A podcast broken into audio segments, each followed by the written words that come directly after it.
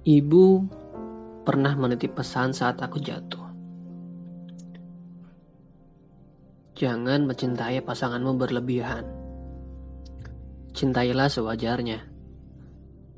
Sebab mencintai dan dilukai adalah dua hal yang sama-sama berawal dari ketidaksengajaan. Begitu katanya. Dalam patah hati, tidak ada ikhlas yang sempurna.